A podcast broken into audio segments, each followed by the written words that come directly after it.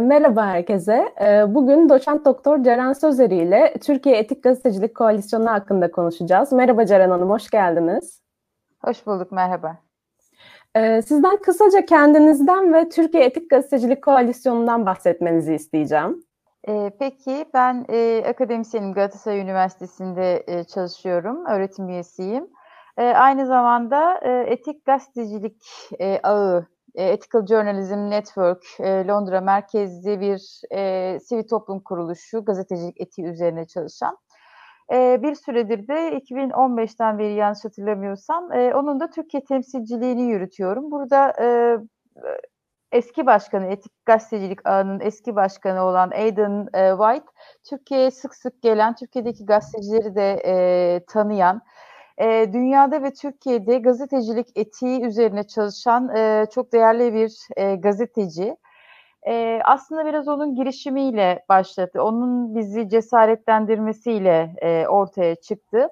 E, Etik Gazetecilik Koalisyonu 2018 yılında top, bir toplantı e, sonucunda aslında alınan bir karardı bu. Yani bir tüzel kişiliği yok, herhangi bir dernek değil, herhangi bir şeyi e, amaçlayan, yani daha doğrusu şöyle, hani kurumsal olarak kendisini var edip hani bir amaç etrafında çalışan bir şey değil, bir örgüt değil. E, zaten bu alanda Türkiye'de çalışan pek çok e, örgüt var, pek çok e, işte sendikalar var, e, başka sivil toplum kuruluşları var, gazeteci cem, gazeteciler cemiyeti var e, gazetecilik etiğini dert eden aslen bunun için kurulmuş olan basın konseyi var. E, bunların yerini almak e, gibi bir şeyi yok, amacı yok. Yalnızca gazetecileri mümkün olduğunca e, farklı alanlardan gazetecileri bir araya getirip gazetecilik etiğini tartışmak, çözüm yolları bulmak gibi bir amacı var. Ee, biz 2018 Eylül ayında e, işte Aidan White'ın da buraya geldiği bir süreçte böyle bir gazeteciler bir araya toplanıp e, var olan etik sorunlarla sorunlar üzerine tartışırken hani ne yapsak, nasıl çözüm bulabiliriz e, diye düşünmeye başlamıştık ve çeşitli öneriler geldi. Herkes Türkiye'de sizin de e, bildiğiniz üzere herkes Türkiye'deki gazetecilik ortamını, bu taks, toksik e, gazetecilik ortamından sansürün ve otosansürün bu kadar yaygın olmasından, cezaevindeki gazetecilerden, gazeteci e, kurumlarının, basın kurumlarının üzerindeki baskıdan e, şey yapıyor yani hani nefes alamayacak e, duruma gelmiş durumda ve e, tabii ki bu durumda böyle bir ortamda gazetecilik etiği birazcık daha tali bir konu olarak e, kalıyor.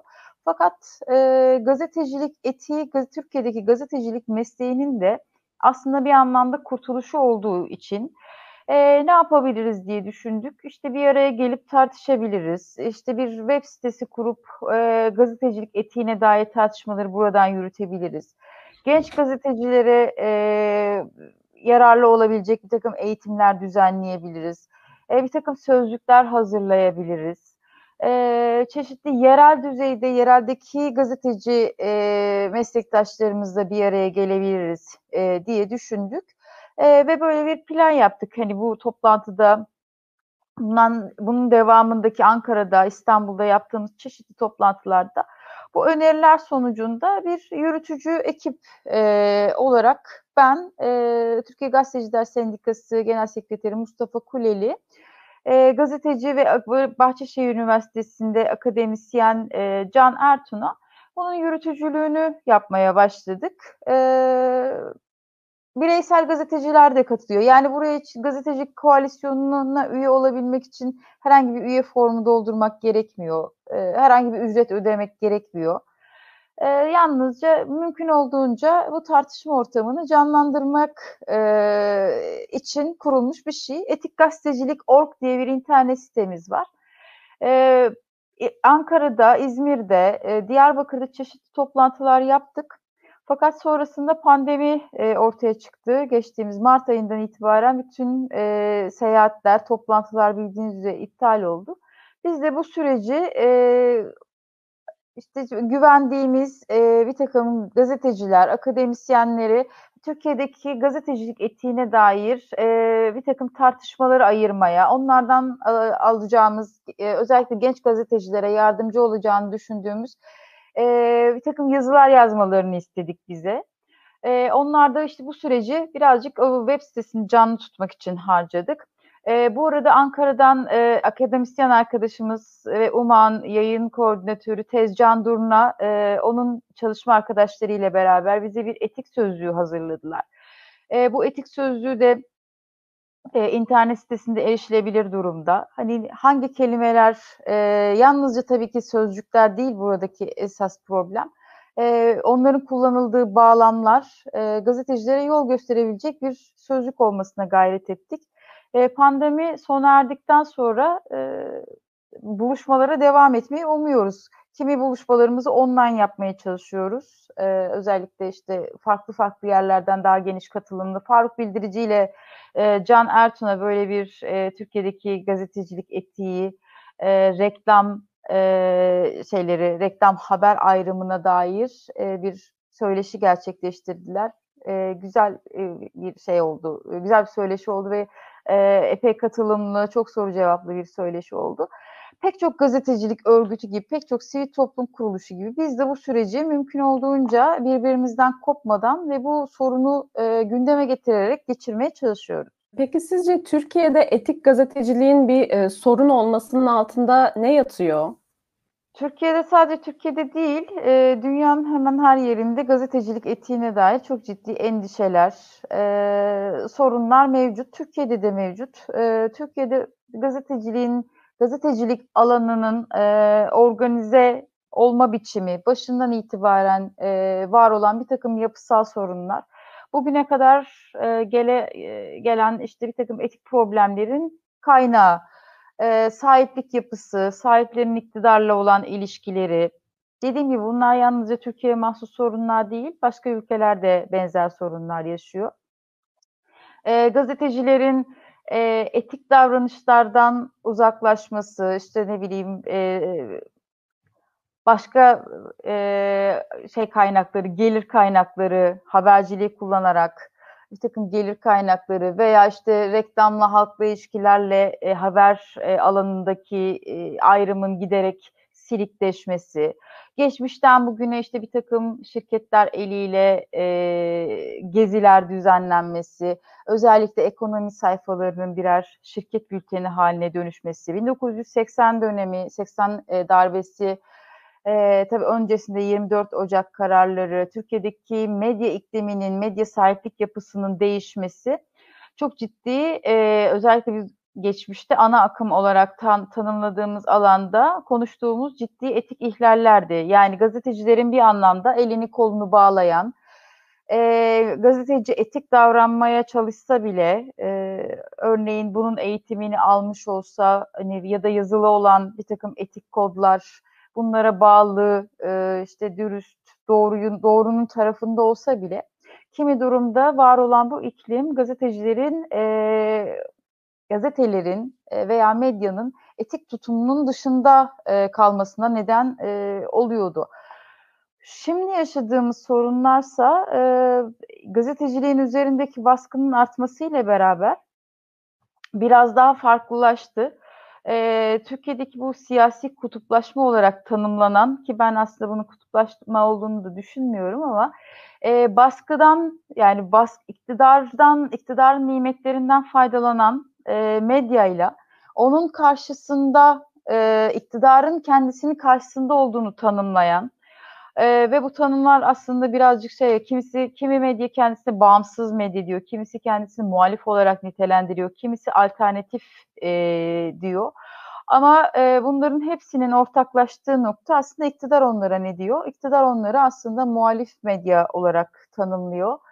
E, veya kimi zaman terörist oluyorlar, kimi zaman hain oluyorlar, çeşitli şekillerde damgalanıyorlar. Ve bu e, bu medya üzerindeki baskılar aslında buradaki etik sorunların tartışılmasının e, önüne geçiyor. Yani yalnızca o baskılara tepki vermek veya o baskıların e, getirdiği yılgınlık veya yorgunluk veya işte e, reaksiyonu e, doğrudan haberciliğe yansıtmak gibi çeşitli etik problemler e, ortaya çıktı. Son dönemde özellikle yani bizim takip ettiğimiz E, zaten iktidara yakın olan bir medya işlevini e, medya olarak e, kamu yararını işlevini yerine getiremediği için aslında biraz işin e, o tarafına yani en azından organizasyonel bazda e, yani oradaki iktidar medyası e, temsilcilerini ya da medyası yöneticilerini dışarıda bırakarak tabii ki gazeteciler bu, bunu eleştiren, bunun farkında olan gazetecilerle her zaman diyalog kurulabilir. E, ama onu dışarıda bırakarak biz aslında okuduğumuz, izlediğimiz yani nereden haber alıyorsak, televizyon açtığımız zaman hangi kanalları izliyorsak, e, internette hangi e, siteleri takip ediyorsak haber sitelerini e, veya hangi gazeteleri alıyorsak oradaki gazeteciliğin daha iyi olabilmesi için e, çaba sarf ediyoruz. Tabii etik e, söz konusu olduğu zaman belki bir şey daha çok önemli bir konuyu atlamamak gerekiyor. Etik aynı zamanda özgürlükle e, alakalı bir e, kavram. Yani e, özgür olmayan birisini etik davranmadığı için e, suçlayabildiğiniz alanların sırız, e, alan çok sınırlı. E, bu nedenle de öncelikli olarak e, etikten bahsedebilmemiz için biz bir editoryal bağımsızlıktan, e, gazetecilerin özgürlüğünden bahsedebiliyor olmamız lazım. Ve böyle bir iklimde de veya genel olarak tüm dünyadaki medya piyasalarının işte oligopol böyle büyük holdingler tarafından ele geçirilmiş e, alanlar olduğunu düşünerek bu bağımsızlığı sağlayabilecek en önemli unsur elbette ki örgütlülük. E, Türkiye'deki etik gazetecilik, e, daha doğrusu gazetecilik etiği sorunların önemli bir kısmı gazetecilerin e, örgütlü olmamasından, birlikte hareket etmiyor olmalarından ve e, bu nedenle bağımsızlık alanlarını e, giderek kaybetmek e, durumunda kalmalarından kaynaklanıyor. Bunu da mutlaka eklemek gerekiyor. Peki sizce e, etik bir şekilde yapılmayan e, gazetecilik hem medya ortamı için hem de okuyucu için nasıl bir tahribat yaratıyor? Bugünkü aslında bu post-truth olarak adlandırılan e, gerçek ötesi diye Türkçe'ye çevrilen işte gerçekte e, gerçek olmayanın birbirine karıştığı, sınırların çok belirsizleştiği, e, taraftarlığın e, bir taraftan benimsendiği, evet tabii ki o liberal e, medya düzeninin tarafsızlık idealinin işlemediği çok daha öncesinden e, ortaya çıkmış, tartışılmış ve konu kapanmıştı. Fakat bir taraftan bu aktivist taraflı e, tavrın ki burada mutlaka e, iktidar muhalifi olmak gerekmiyor e, taraflı olabilmek için. İktidar yanlısı da e, taraflı bir gazetecilik yapıyor. Ve bu insanların kamu kamunun daha doğrusu gerçeğe ulaşmasının önünde e, engel teşkil ediyor veya birden fazla gerçeklik varmış gibi bir şey e, aslında bu tabii ki birazcık da zamanın ruhuyla da e, ilgili bir e, konu. E, yani gerçeğin eğip bükülebildiği, e, farklı türde gerçekliklerin olduğu e, yanılgısı e, bir anlamda gazetecilerin de yani felsefi alanda bu tabii ki tartışılabilir ama gazetecilik alanından bahsediyorsak biz e, gazetecinin hangi görüşte olursa olsun kimi desteklerse desteklesin, ister kendisini e, ideolojisini iktidara yakın bulsun ama kamu yararı adına kamuyu aydınlatmak, kamuyu bilgilendirmek, e, kamunun e, konuları var olan problemleri e, doğru bir zeminde tartışabilmesini, doğru kararlar alabilmesini sağlayabilmek adına e, çalışan kurumlardır veya e, insanlardır gazeteciler. Dolayısıyla e, var olan e, toplumsal tartışmanın işte demokratik bir e, ortamın, bir ülkenin demokratikleşmesinde e, özgür e, bir medyanın e, ve işini iyi yapan bir medyanın e, medya olmazsa olmaz bir koşul olarak düşünülebilir. Bunların olmadığı ölçüde herkesin kendi gerçekliğini özellikle internet, işte sosyal medya, örneğin Amerika'daki tartışmaları düşünün.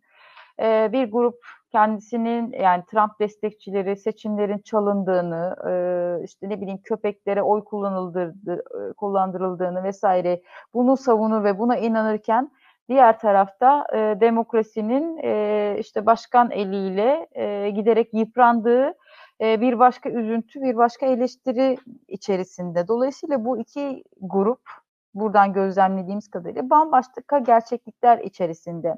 Oysa gazetecilik böyle birden fazla e, gerçekliği kaldırılacak kaldıracak bir e, şey değildir, bir meslek değildir. Ortada bir tane gerçek vardır ve bu gerçeği e, kanıtlayabilecek e, bir takım imkanlar vardır, bir takım yöntemler vardır. Gazeteci bunu yapar ve kamuoyunun bir fikir sahibi olabilmesi için e, işlevini yerine getirir.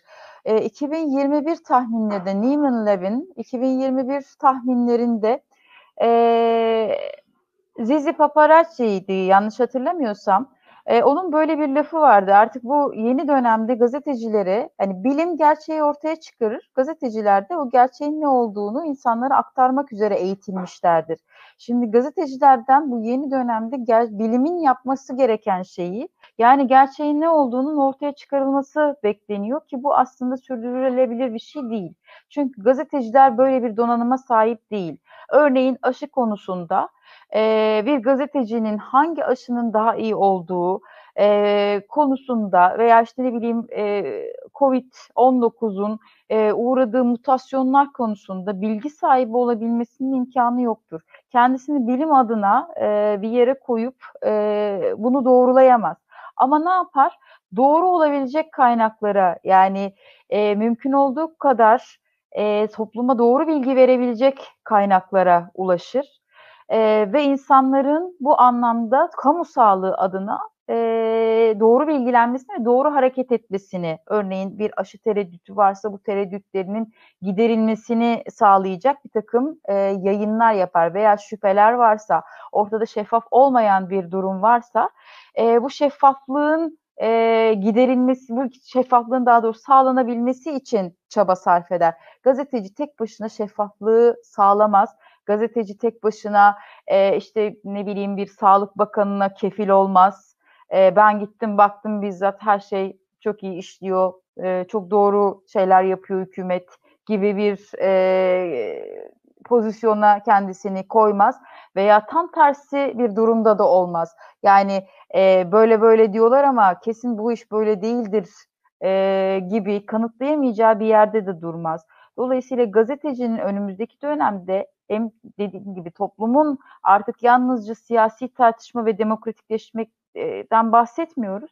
Aynı zamanda işte kamu sağlığından bahsediyoruz. Çok uzun bir süredir, e, neredeyse bir yıla yakın hepimiz evlerimize evlerimize kapalı kaldık ve yeniden e, hayata geriye dönebilme, geri dönebilmemiz için, sağlıklı kalabilmemiz için e, bir takım doğrulara ihtiyaç var ve o doğrular içinde e, birincisi bilime ihtiyaç var. O doğruları araştıracak, ortaya çıkaracak ve bunu doğru biçimde aktaracak olan da gazetecilere ihtiyacımız var. Siz sanırım yayının başında şey dediniz değil mi? Pandemi döneminde eğitimleri Zoom'dan devam etmedik dediniz. Eğitimleri bir kısmını yaptık, bir kısmını e, yapmaya çalıştık ama Zoom'dan e, eğitim sürdürebilmek, e, yüz yüze tartışmaktan farklı bir şey oluyor. E, bunu yapan başka şeyler de var. Yani bu sıralarda gazetecilik etiği e, veya yeni teknolojiler, e, bu internet ortamında kullanılabilecek teknolojiler konusunda pek çok eğitim de e, oldu. Ben de bir kısmına katıldım. Bu anlamda verimli de oldu. Fakat tabii ki e, hiçbir şey hani yüz yüze özellikle bir etik konusu tartışılacaksa yüz yüze tartışmanın yerini tutmuyor. Yani e, çünkü örneğin ben bir akademisyen olarak e, bulunduğum konumdan e, işte gazetecileri gazetecilere etik dersi vermek gibi bir e, şeyde görmüyorum kendimi, yetkide görmüyorum. Ancak hani bir araya geldiğimiz zaman e, işlemeyen kısımlarla ilgili karşılıklı olarak tartıştığımız bir takım toplantıların daha verimli geçtiğini e, düşünüyorum diğer konulardan farklı olarak ama mesela yeni teknolojilerin kullanımı işte ne bileyim bir takım streaming platformların nasıl işleyeceği konusundaki eğitimler herhalde online'da da sürüyordur. Umarım da sürüyordur böyle faydalı işlevleri olmuştur gazeteciler için. Peki pandemi döneminden önce nasıl geçiyordu eğitimleriniz? Katılımlar nasıl oluyordu? Hani bu alanda sektörde de gazeteciler içinde içinde de hani bir e, böyle eğitime çok ihtiyaç duyan bir kesim var mıydı? Ya illaki vardır tabii ki ama. Yani şöyle ben e, hani akademisyenim ama e, bir taraftan gazetecilikten kopmamaya e, çalışıyorum. E, dolayısıyla aslında e, sadece İstanbul'da değil, işte ne bileyim Diyarbakır'da, İzmir'de, Bursa'da tanıdığımız insanlar var. Yani bunlar aslında zaten hali hazırda bazı konuları e, işte Türkiye'nin gidişatına veya gazeteciliğin geleceğine dair şeyleri konuştuğumuz insanlar. E, dolayısıyla biz ne zaman gitsek e, veya onlar buraya gelse zaten çok e, verimli, çok güzel tartışma ortamları or şey e, oluşuyor. Bu da öyle bir şeydi bu eğitimlerde. Bir kere bizler için çok öğreticiydi. E, hep medyadan bahsederken İstanbul merkezli bir yerden konuşuyoruz e, ve İstanbul'daki gazetecilerin durumlarından e, bahsediyoruz. E, oysa yerelde çok ciddi problemler var. E, biraz onların e, ne yaşadıklarını, yani çok ciddi bir işsizlik var örneğin, çok ciddi bir güvencesizlik var.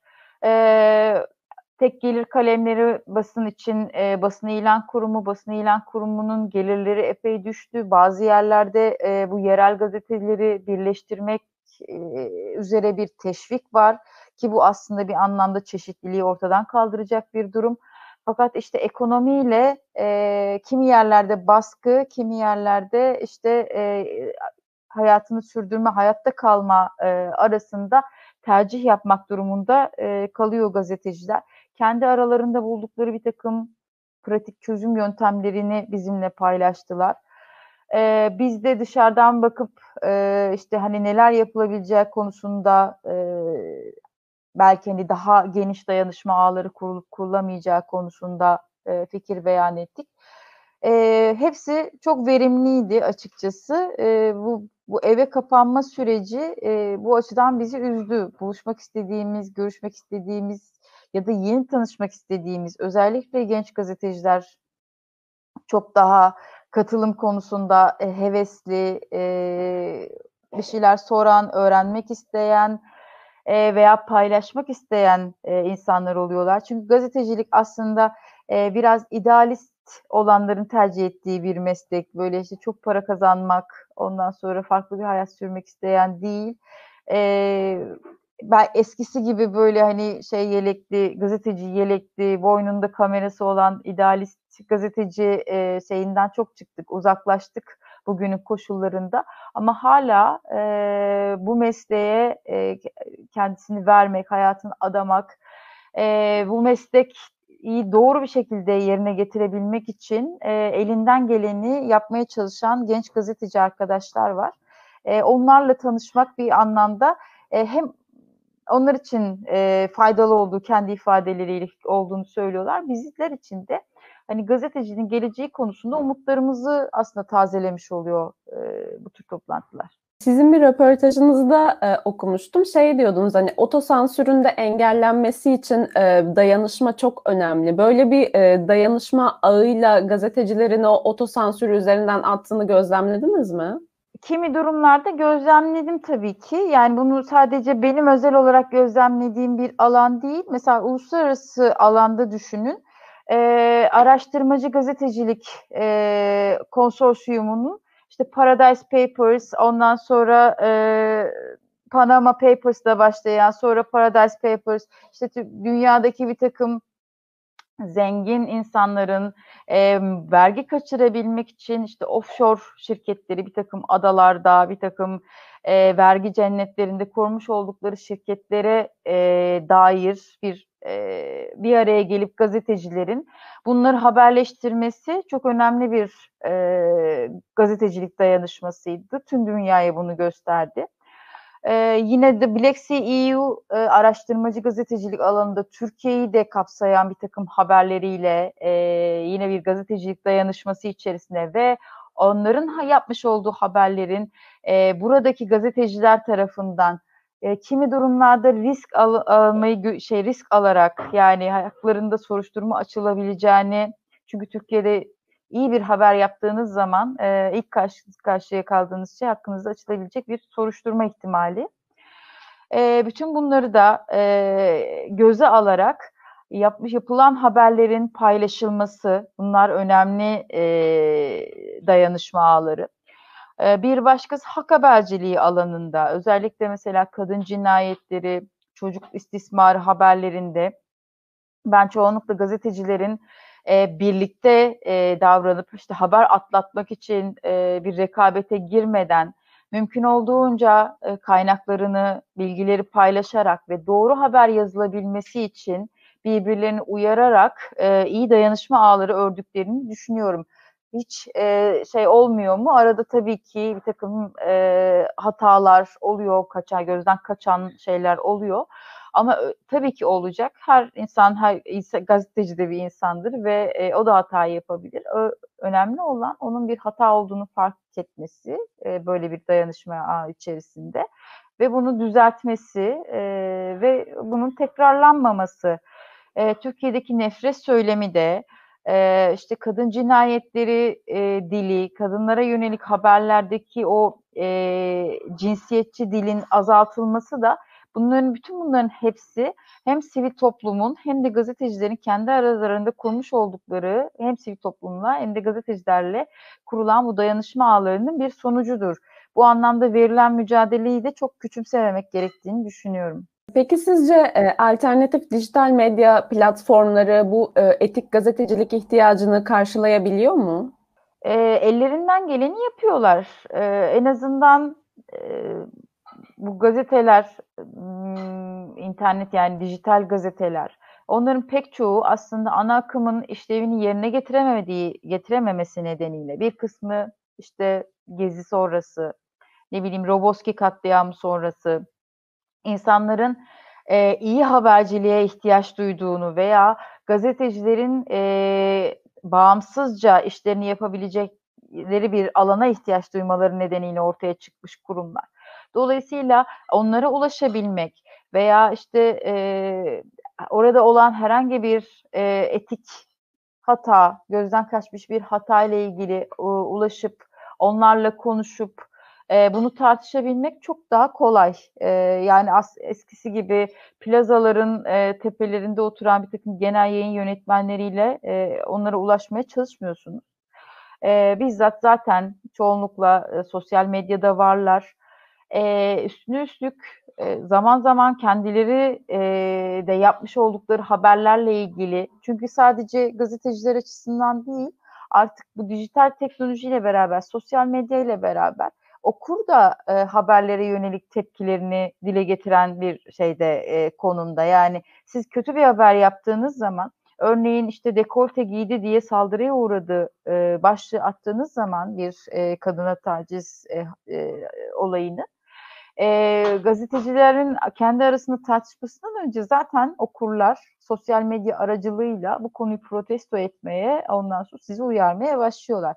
Ve bu uyarılar birden fazla e, kez tekrarlanıyorsa o zaman zaten bu e, internet siteleri, haber siteleri bir durup düşünüyorlar ya bizde bir problem var demek ki biz aksayan bir şey var. Bunu nasıl düzeltebiliriz diye kafa yormaya başlıyorlar.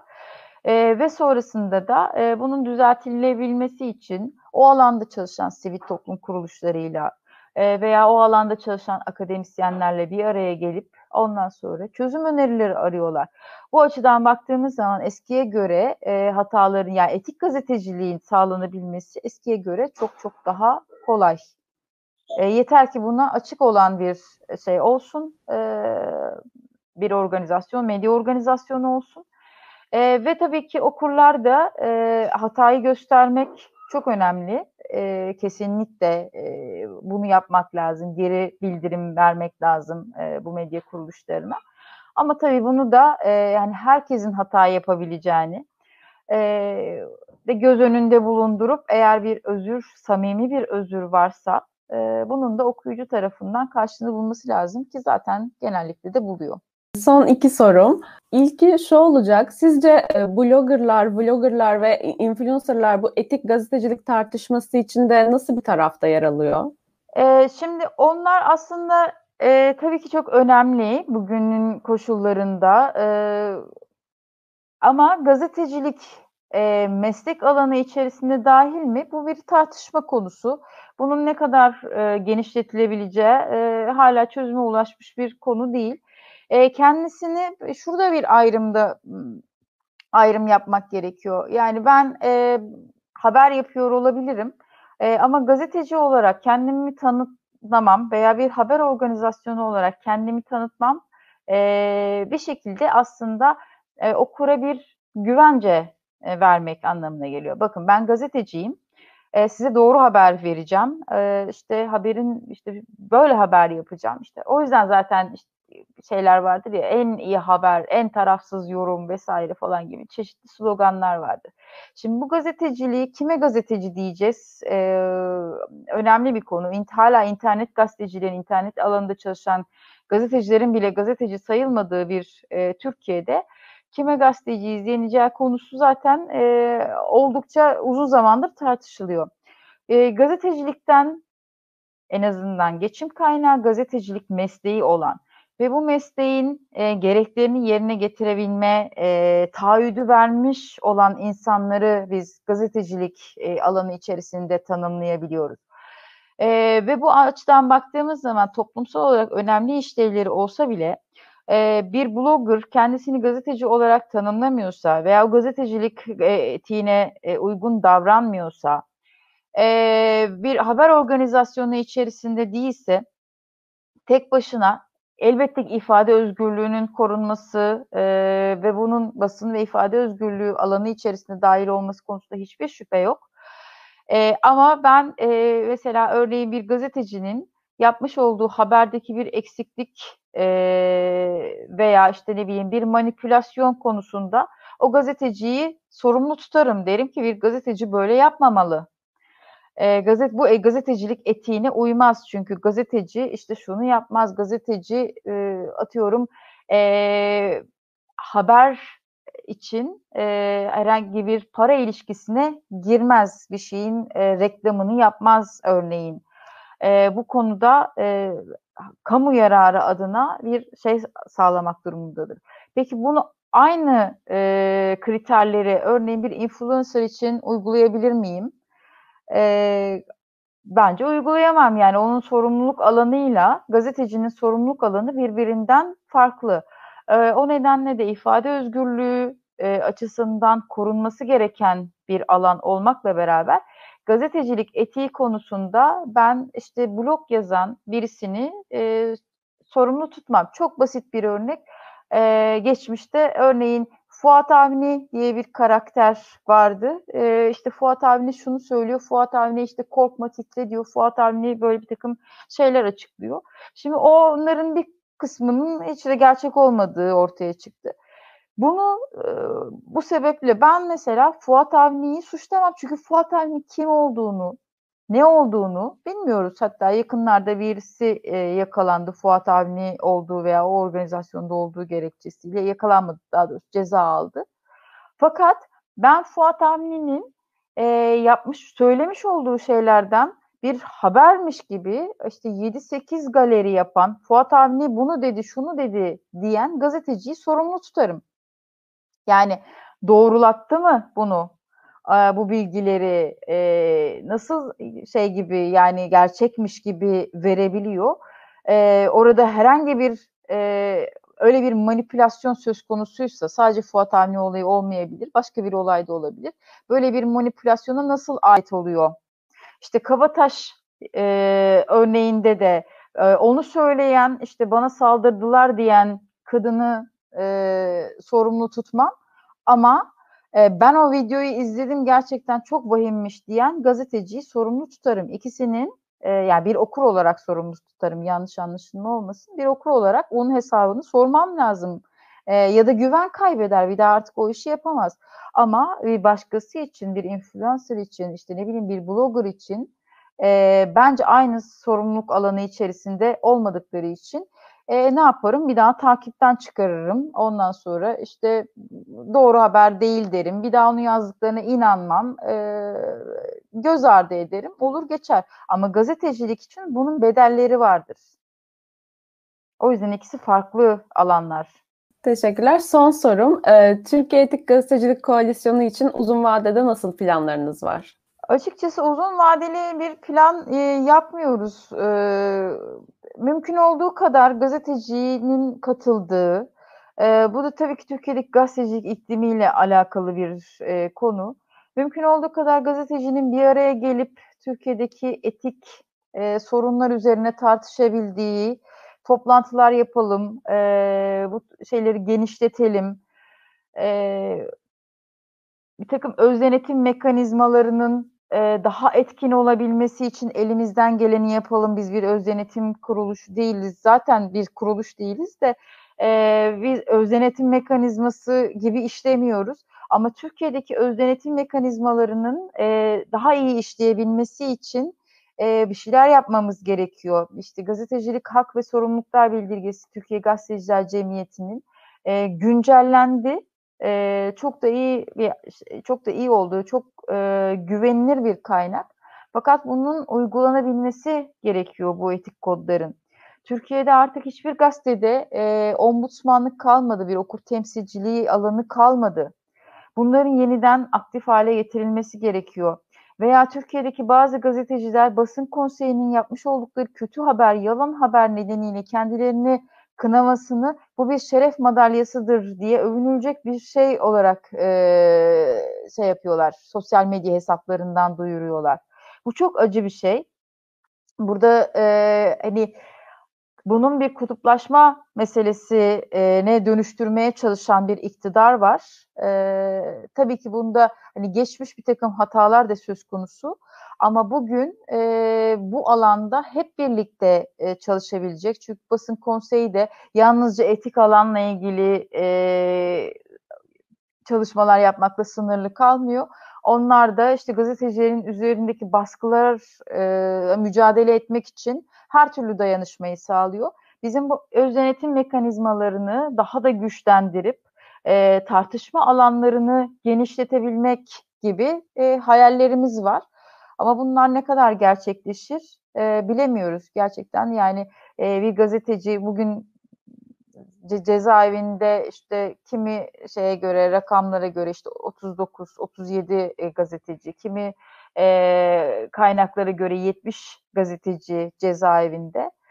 E, bunlar tabii ki çok daha önemli sorular, sorunlar. Yani bir an önce e, gazetecilerin özgür kalması, işte e, mesailerini adliye koridorlarında değil, haber için e, harcamaları e, önemli. Ama bununla beraber de e, nasıl o haberler daha iyi yapılabilir? E, çünkü bu etik e, bir gazetecilik ortamı veya buna sahip çıkan dayanışmacı bir gazetecilik ortamı aynı zamanda hem örgütlülüğü besleyecektir hem de baskılara birlikte karşı çıkabilmek veya geriletebilmek adına da e, bir umut yaratacaktır. O yüzden ikisinin birbirinden çok ayrı alanlar, etik ve özgürlüğün birbirinden çok ayrı alanlar olmadığını hatırlatarak bitireyim ben de. Ceren Hanım çok teşekkür ederim vakit ayırdığınız için. Ben teşekkür ediyorum.